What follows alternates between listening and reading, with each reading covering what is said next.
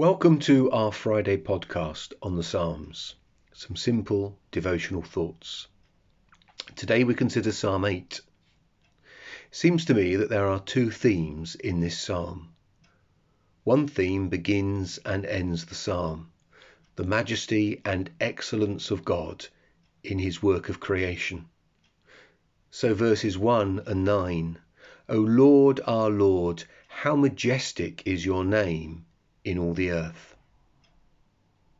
The second theme is sandwiched between the theme of the majesty and excellence of God. It is humans, you and I, as the crown of God's creation, and as a result of that, to have a rule over creation.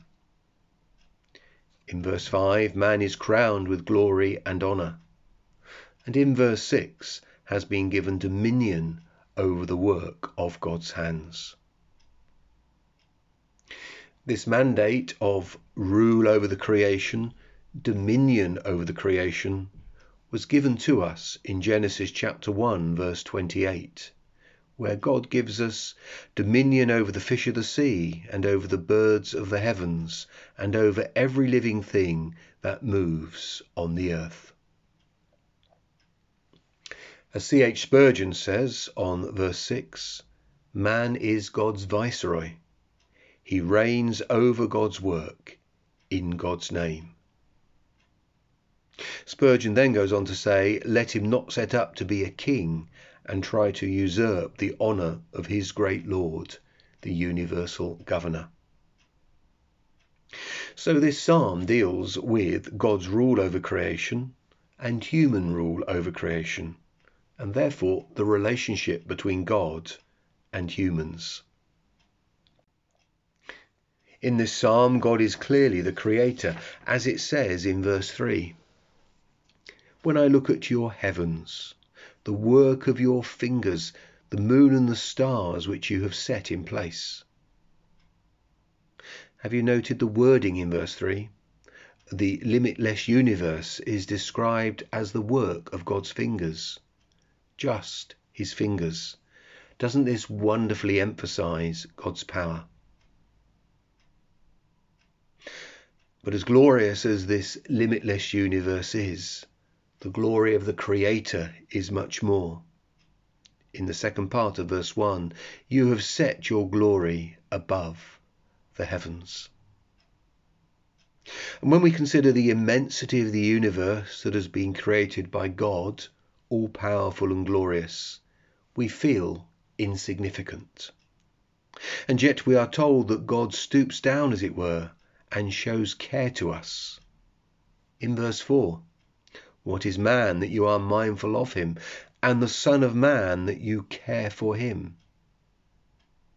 How amazing and how comforting this is. Why is God mindful of us? Why does he care for us?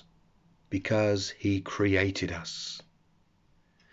In verse five, speaking of us, we have been made, in other words, created. But we are told that we have been created a little lower than heavenly beings.